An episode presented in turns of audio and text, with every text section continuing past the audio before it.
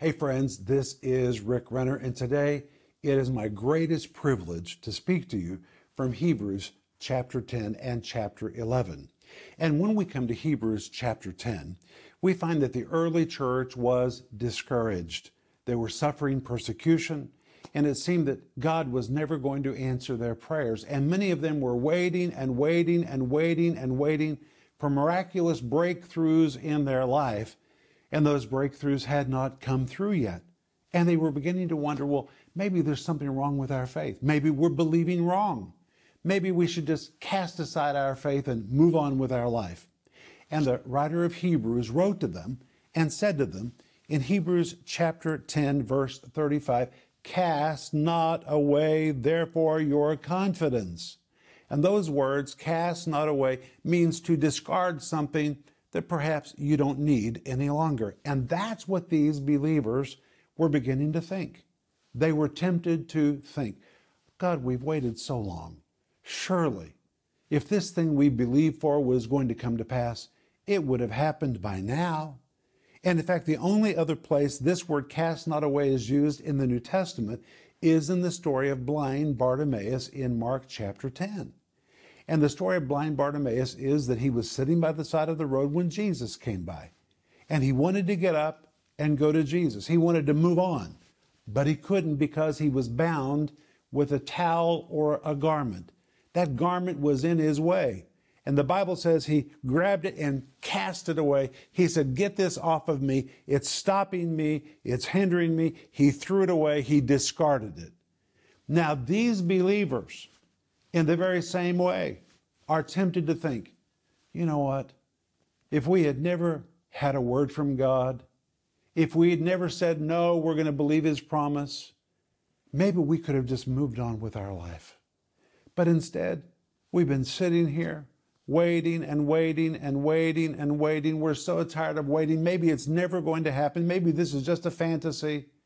We're just going to get rid of this promise we've been waiting for and throw it away, just like blind Bartimaeus, who threw away that garment. And now the writer of Hebrews says, Do not do that. Don't throw away your confession or your confidence. And the word confidence is the Greek word parrhesia. It describes a very bold, frank kind of speech. And by the way, faith always speaks. And the very use of this word confidence tells us they've been declaring their faith. They've been speaking their faith, but now they're tempted to stop it and just throw their confession away.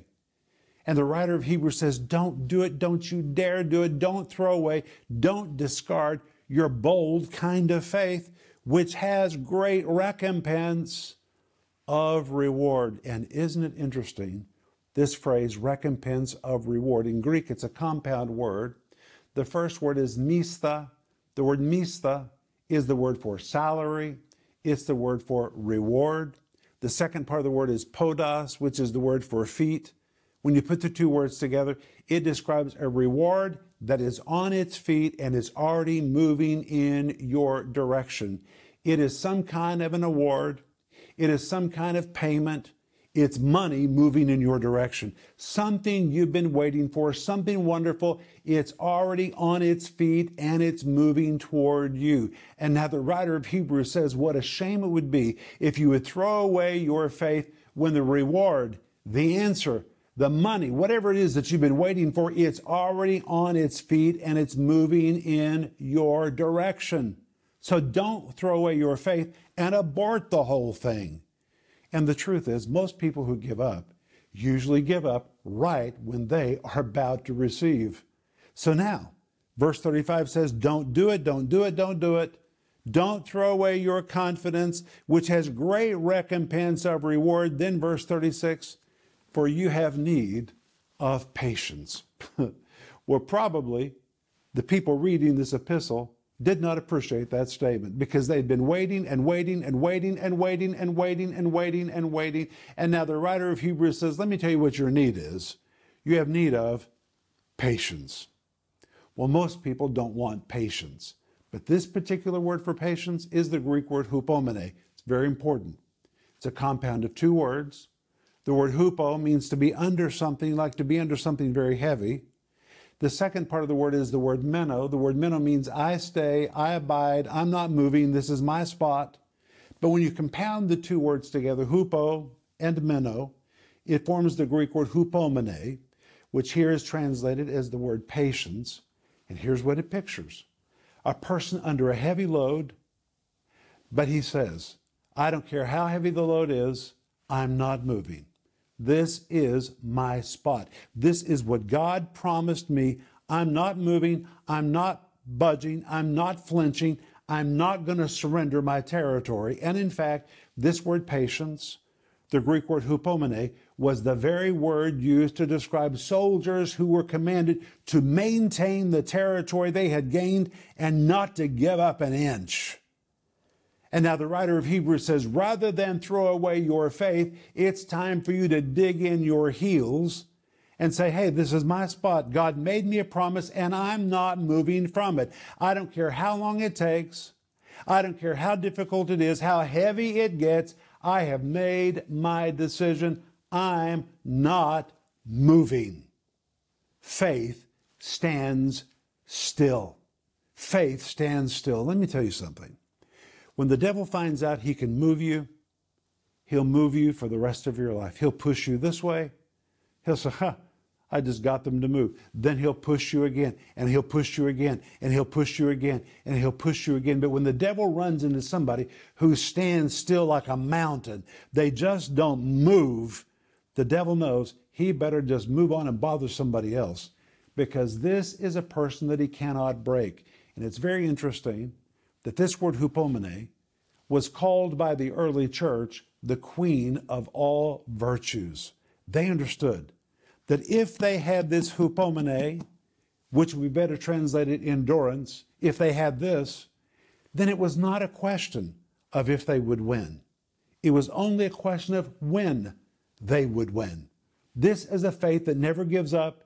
It's a faith that stands still and that's why he says, For you have need of patience or endurance, that after you've done the will of God, what is the will of God? Staying where God told you to be, doing what God told you to do, that after you've done the will of God, you will receive the promise. That is what God says to us. Then he says in verse 37 For yet a little while, and that thing will come, will come, and it will not tarry. You know what's interesting? The word little while is the Greek word mikros. It describes something that is microscopic. It's where you get the word for a microscope, something very, very, very, very small. It's the equivalent of saying, hey guys, what you've been believing for, it's already here. In just a microscopic amount of time, it's going to come and it will not tarry. The word tarry means it's not going to be late, it's going to show up on time. And then he adds in verse 38 Now the just shall live by faith. Huh. The word faith describes something that is moving forward, moving forward, taking new territory, which means if you are moving backward or if you are in regression, if you're giving up, then you're not in faith. Faith either is maintaining territory or it's moving forward, but anytime you're moving backwards, you're already out of faith. And that's why this verse says, Now the just shall live by faith. But if any man draw back, if any man draw back, my soul shall have no pleasure in him. Verse 39, but we are not of them that draw back. We do not retreat. We don't give up territory that we've gained. We are not of them that draw back unto perdition. And the word perdition is a form of the Greek word apollumi, which describes something that is rotten. The best example of this word, perdition, the Greek word apollumi would be something like meat that's been laid out on the sidewalk and after a number of days it's stinking, it's filled with maggots, it's filled with flies, it's stinking, it's a stinking situation. And here you find that when people draw back from their faith, and this really is the truth, when once they had a bold confession of faith, they were declaring their faith, they were saying what God promised them, they're moving in faith and it energizes them. But when they back up, they usually become cynical, they become negative, it becomes a stinking, stinking situation. Just look at the believers you know that have backed up. They become cynical, they become bitter, they become faithless. It's perdition. It's a rotting, stinking situation. And the writer of Hebrews says, We're not a party with them that draw back into a stinking spiritual mess, but of them that believe to the saving of the soul. We're in the business of believing. We're going to maintain territory gained and we're going to keep moving forward. And then chapter 11, verse 1 says, Now faith is the substance of things hoped for, the evidence of things not seen. Well, I'll be honest, that verse was very hard for me to understand for years. It just seemed like such an abstract, complex verse. Now, faith is the substance of things hoped for. What does that mean? The evidence of things not seen. What does that mean? Well, I went to the Greek text, and because I read the Greek language, I decided to see what the Greek said, and I was quite surprised. For example, the word substance is the Greek word hypostasis. And what you have in the King James Version, the word substance, it's not a good translation at all. The word is hypostasis. The word hupo here means alongside of something, alongside of something. The word stasis means to stand. When you compound the two words together, it means to stand by something and it pictures the determined attitude of a person who says, This is my spot. I'm going to stand by it. I refuse to relent. I refuse to surrender. A better translation would be faith is standing by things hoped for. I say that it's like a bulldog that has found the bone of its dreams. It wraps its jowls around that bone and it doesn't matter how hard you tug or how hard you pull to take that bone away from that dog. That dog says, No, it's my bone. I'm going to stand by this bone. I'm never going to surrender this bone. It belongs to me. It really describes the attitude of faith. Faith never lets go, it never backs up, it never lets go. It stands by things hoped for. That's what this means. So faith never gives up. So you could actually translate the verse like this Now, faith is standing by things hoped for, which means if God has made a promise to you, your job is to stand by that promise, regardless of how long it takes.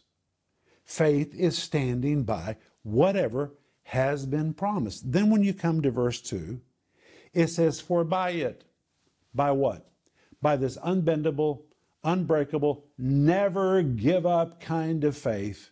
For by this kind of faith, the elders obtained a good report. And the elders refers to people in the Old Testament. And all of Hebrews chapter 11 is about the elders in the Old Testament. The whole chapter is about them. So, according to verse 2, everything we're going to read about is about what the elders in the Old Testament did. By it, by this unbendable, unbreakable, never give up kind of faith, the elders of the Old Testament obtained a good report. So, according to verse 2, everything in this chapter is going to be about the example of Old Testament leaders who had a word from God and stood by it. But then when you come to verse 3, it seems a little confusing.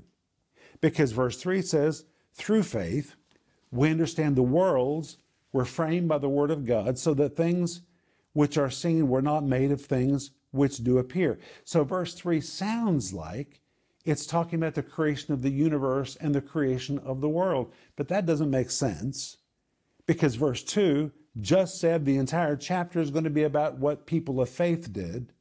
Why then would God suddenly abruptly change subjects and now go all the way back to the creation? Well, He didn't you have to understand verse 3 differently. For example, it says, through faith. What kind of faith? The attitude of faith is described in verse 1 unbendable, unbreakable faith that stands by what has been promised, a faith that never budges, never flinches, never lets go. Through this unbendable, unbreakable kind of faith, we understand. The Greek really means it is apparent, it is clearly observable that the worlds were framed by the Word of God. Now, this is where people get confused because they think this is talking about the act of creation, but it's not. The word worlds is not the word which would describe creation. Instead, it is the Greek word ionos. And the word ionos does not describe the creation of the universe or the creation of the world.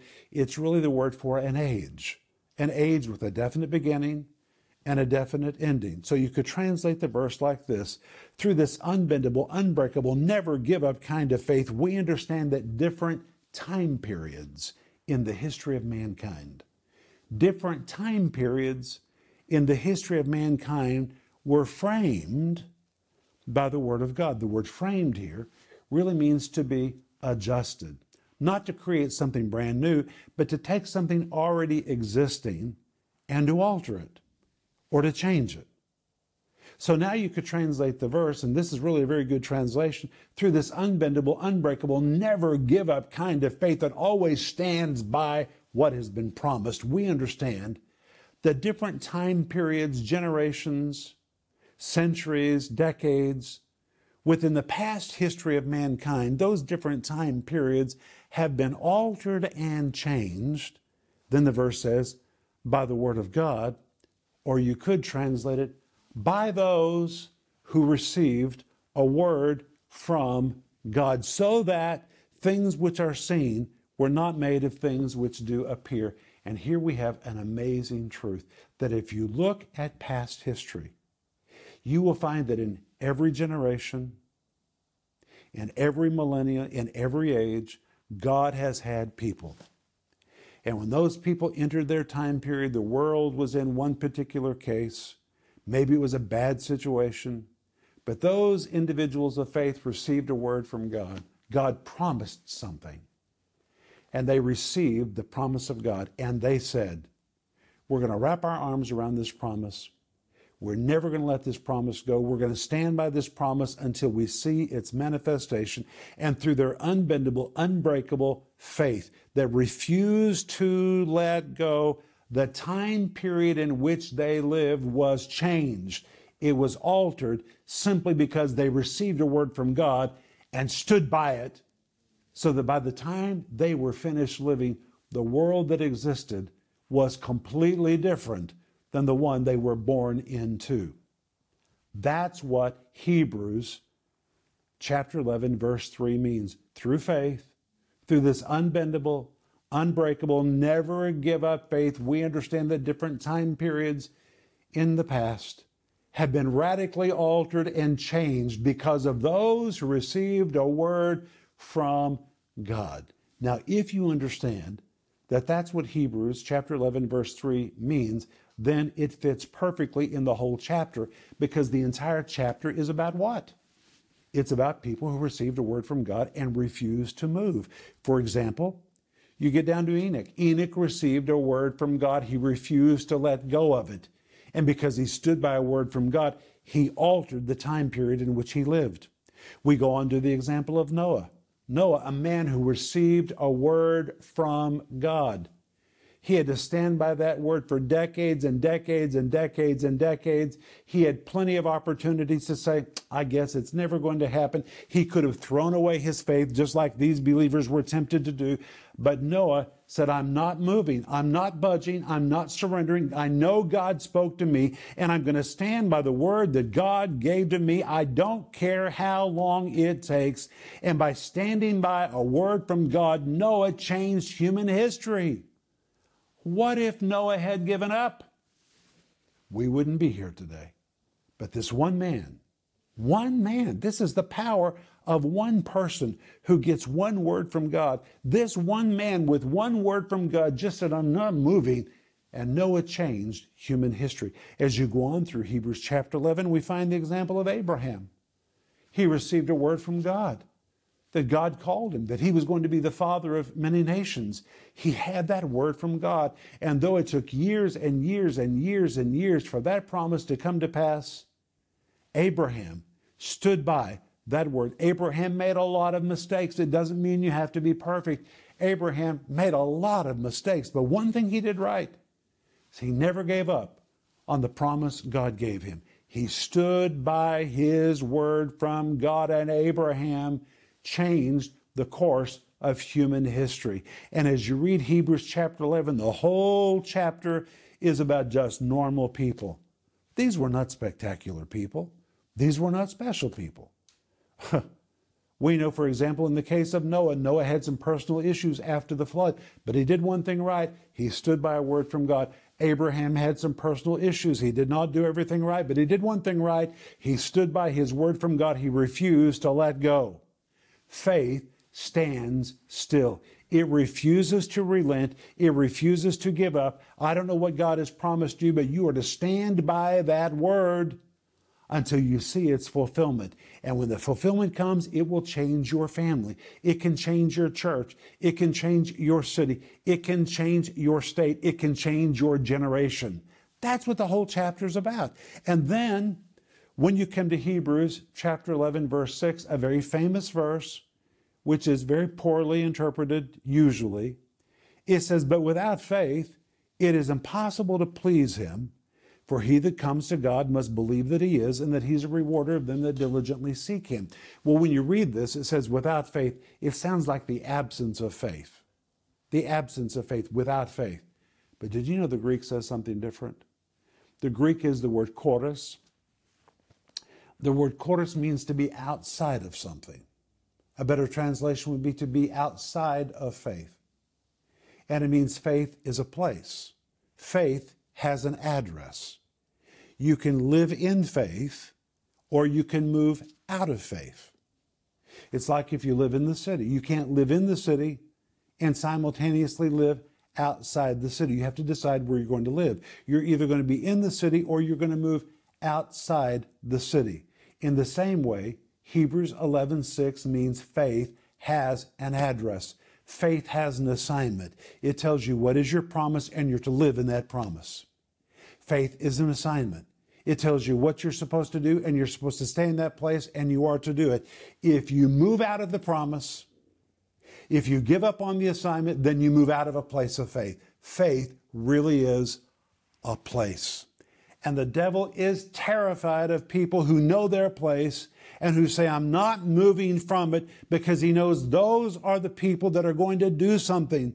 Those are the people that are going to have a breakthrough. Those are the people that are going to change a family, change a city, change a church, change a nation. Those are the people who are saying, I'm not releasing what God gave me until I see its manifestation. And the devil wants to wear you down, wear you out until finally you say, I'm so tired of this.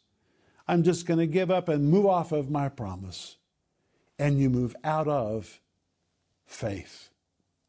I'll use me as an example. I live in Russia. I know that God called me here. I've had enough events happen in my life to move me out many, many times. But if I move out of my assignment, I have stepped out of God's will for my life. My assignment is my place of faith. It's my address of faith. And if I want to please God, then I have to stay where God called me. Faith always stands in one spot, it doesn't move out of its assignment. That's really what Hebrews 11, verse 6 means. And again, the whole chapter of Hebrews, chapter 11, is about men and women who received a word from God and refused to move. They refused to move. They had opportunity to move. They said, I'm tired. I'm moving out of here. I'm not going to do this anymore. But instead, they said, no, God spoke, and we're going to stay right here and not move from our assignment. Wow. And Hebrews 6 goes on to say, without faith, or you could translate it, if you live outside of the place of faith, it's impossible to please Him. For he that comes to God, that's you, must believe that He is, and that He's a rewarder of them that diligently seek him. Well, the word diligent is important because it means this is not always easy. The word diligent means it's going to take your commitment, it's going to take energy, it's going to take focus. And friends, I want to tell you, and you already know it's true, that when God has called you to do something, you've got to be committed, you've got to be diligent, you've got to be focused. You can't allow yourself to have emotions that are going to be negative in your life. You can't allow yourself to speak faithless words that are going to move you out of your assignment. You've got to diligently seek Him. That's just what the Bible says. And then, when you go to Hebrews chapter 12 and verse 1, it says, Wherefore, seeing we're also compassed about with so great a cloud of witnesses, let us lay aside every weight and the sin which does so easily beset us, and let us run with patience the race that is set before us, looking unto Jesus, the author and finisher of faith. Hebrews chapter 12, verse 1 is a continuation of chapter 11. And when you come to the first of Hebrews 12, verse 1, it says, Wherefore, in light of all of this, in light of what? In light of the fact that faith stands still. Faith stands by the promise that has been given. In light of the fact that faith never backs up, but always maintains territory or keeps moving forward, in light of the fact that Hebrews chapter 11 is filled, filled, filled with examples of people who got a word from God and refused to move, and as a result, they changed their time period and their generation. Wherefore, in light of all of these things, seeing we also are compassed about with so great a cloud of witnesses. Can I tell you something interesting about that word cloud? People read the word cloud and they think about clouds that are like floating in the sky, but it was a technical term which was used to describe the very highest seats in a stadium. If you came to the stadium to watch an athletic game, there were seats which were down lower, but if you were late, the only tickets that were left were the ones in the top of the stadium. And the stadium was so tall that when you would come in and you would buy a ticket, the person selling tickets would say, The only seats we have left are in the clouds. Why is that important? Because Hebrews chapter 12, verse 1 says, If you look at history, you will see from the bottom of the seats all the way to the top. The stadium is filled with people, common people, who in their day and in their time, even though they were simple, what made them special was they received a word from God and they said, God, I'm not going to move. God promised them the salvation of their spouse. They didn't move. God promised them healing. They didn't move. God promised them financial blessing. They didn't move. God promised them their city. God promised them their nation. God made promises to them. And they said, I'm not letting go. I'm going to be like a dog with that bone around my mouth around that bone. I'm not going to let go. I'll ne- I don't care how hard life or the enemy tries to pull it away from me. I'm never going to let go. And because they refused to give up, they received. And they made a mark on their generation. Now, Hebrews 12, verse 1 says, The stadium of faith is filled with people like this. But wait, wait, wait, wait, wait. If we're looking up at the stadium and we see that it's filled with people, it means that we now are in the middle of the stadium. We're not sitting in the seats yet because our competition is not over. This verse says now it's our time to play the game. Now it's our time to run the race. And if you'll just put your emotions on pause for a moment and look up at history, look at the Bible, you will see that preceding us in former generations have been people who ran their race of faith. They were in their fight of faith and they did it and they did it well. And from where you are now playing your own game of faith when it seems so hard, take a pause and look up because you're surrounded by people who did the same thing in their time and they did it well. We are surrounded by such a cloud of witnesses. And the word witnesses is even important. It's exactly where we get the word for a martyr. It means you may have to die to a few things to finish your race of faith. You may have to die to your dreams, die to your laziness, die to your desire to give up. You're going to, to die to a few things in your flesh to finish this competition. But my friends, those people around us, they already ran their race. Now we're on the playing field, and it's our time to run. But wait.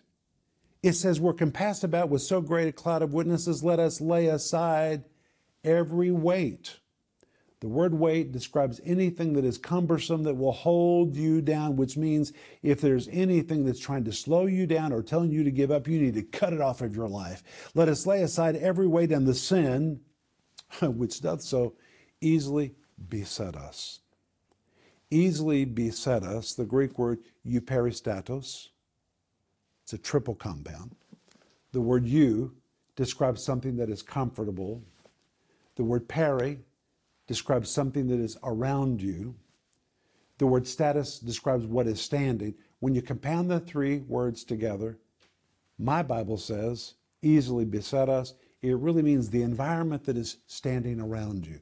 Sometimes when you're running your race of faith, you've got to change the people you're talking to. You've got to change the environment that is around you because it is a negative environment. If you have people telling you to get out, to give up, then you need to choose some new friends. If you're standing in an environment that makes it easy for you to quit, then you need to get in a different environment. You need to cut every weight, and if need be, you need to change your environment. You need to surround yourself with people who think like you, people who believe like you. You have to put yourself in the right environment to stay in faith.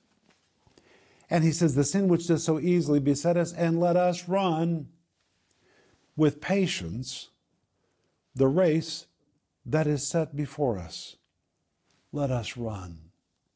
The word trecho it pictures a runner who's running with all of his might. He's taken all his loose, dangling ends of his garment. He's tucked them up under his belt. You know why? Because if you have a lot of dangling ends, it gets caught in your legs. And in the same way, when you're running a race of faith, you got to get rid of all the dangling, loose things in your life because those things will tangle you up and they'll stop you from running. And this verse says you got to run with patience. And guess what? The word patience again is the Greek word hupomene. Hupo.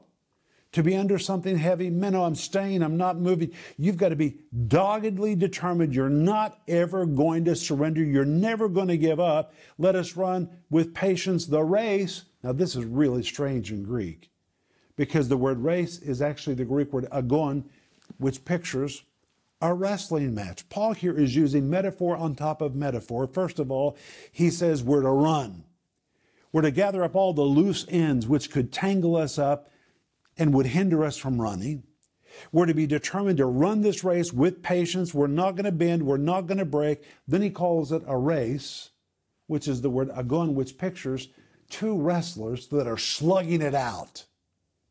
And here we find that we really are in a wrestling match. Your flesh will try to take you down. But you've got to be determined that you're going to master your flesh and not let your flesh tell you what to do, what to think, or when to give up. Somebody once asked me, Rick, what is the biggest challenge you've ever faced in your life? And my answer surprised them. I said, Me. If I can master me, I can do anything. The devil's not really a challenge. He was defeated at the cross. The biggest challenge is me. The biggest challenge is you. And rather than listen to ourselves and listen to our flesh, we have to speak to ourselves. And rather than let the flesh throw us to the ground like an adversary in a wrestling match, we've got to take hold of that flesh. We've got to conquer it. And the Bible says the race that is set before us. Wow, this is so encouraging. It means we don't have to figure everything out. Jesus has already set a race in front of us. You don't have to determine where to go or how you're going to get there. You just got to get in the race and get your legs moving. That's what God commands you to do. Just get moving. You're never going to figure it all out from the beginning. I promise you that. You can only see so far right now. But I'll tell you this you're not going to see any further until you start moving. And as you move, more and more and more will be revealed to you. But you've got to get in the race. It has been set before you. God has the whole thing figured out. He just needs you to jump in the race and start moving. He'll keep you moving in the right direction. And then it says in verse 2 looking unto Jesus, the author and finisher of faith. You know why it says this? Because Jesus is the example, the premier example, who authored faith and finished faith. Many people begin with a real bang, but they end with a fizzle. They make a big declaration and they don't make it all the way to the end. But Jesus began with a faith confession and Jesus ran all the way to the end. And he is our example. We're to do what Jesus did. even though it was difficult. In fact, if you look at verse 2, it tells us it was very difficult for Jesus, but he kept his eye on the joy that was set before him. For Jesus, the promise was defeating death, defeating the enemy, being seated at the right hand of the Father, pouring out the gift of the Holy Ghost upon the church. That was the joy set before Jesus. What is the joy set before you? The fulfillment of the promise that God made you, the salvation of your family, the salvation of your spouse, salvation of your city, the salvation of your country, financial blessing, some other kind of promise, whatever God has promised you, you've got to keep it in front of you. Jesus kept the promise in front of him. And when you see the promise, it keeps you moving. And this verse says, Who, for the joy that was set before him, endured the cross. There's the word endured again, hupomene. Hupo, he was under a heavy load. Meno, he refused to budge. Do you think Jesus enjoyed the cross? Of course not. Of course not. It was just part of the assignment. That's why the rest of the verse says, despising the shame. The word despising, the Greek word katanoeo, to look down on, to disdain, to hate. He hated that. In fact, he called it shame. When he hung naked before a watching world, he hated that. He despised that. But he didn't say, I'm not going to do it. It's just too tough. He kept his eye on the joy, he kept his eye on the promise and said, To fulfill that and receive the promise, I'll do whatever I have to do. I will not surrender. I won't bend. I won't break. And as a result, he is set down at the right hand of the throne of God. He received, and the Bible here says Jesus is our primary example. Now go back to Hebrews chapter 10, verse 35 again. It's where we began. Casting not away, therefore, your confidence, which hath great recompense of reward. These believers, and maybe you, got tired. And they said, It's just too hard. I, I can't wait any longer. I don't know if it's ever really going to happen. Maybe it's just a fantasy. I'm just going to lay it aside, throw it away. At least if I throw it away, maybe I can move on with my life and do something different. And the writer of Hebrews said, Don't you do it. Cast not away your confidence, your bold speaking of faith, which has great recompense of reward. Again, the Greek word misthapodosia.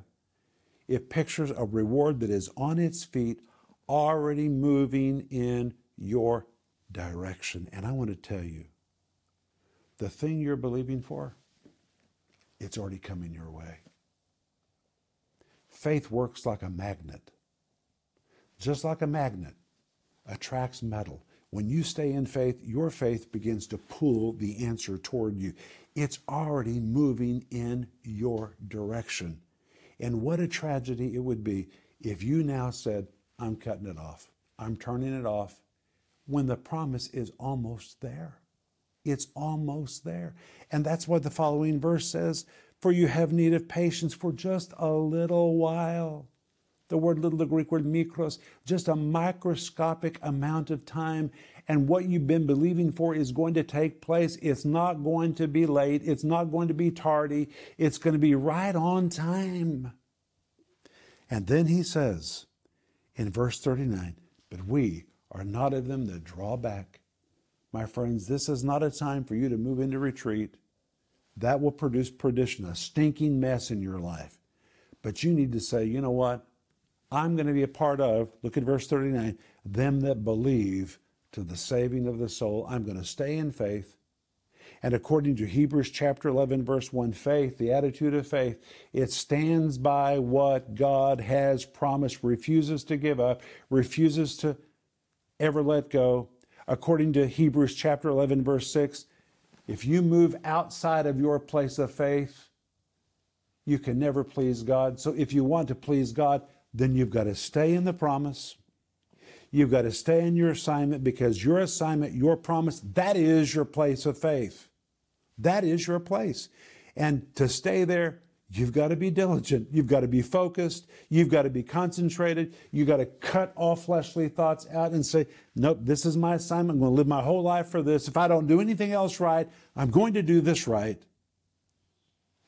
And that's the testimony of Hebrews chapter 11. It's filled with men and women who, in their day and their age, received a word from God and they changed their generation. And that can be you. That can be you. And I pray right now for the energizing power of the Holy Spirit to quicken you and to give you everything you need to stay in your place of faith. And I declare to you that the promise of God and the manifestation is already on its feet and it's moving in your direction. In Jesus' name, amen.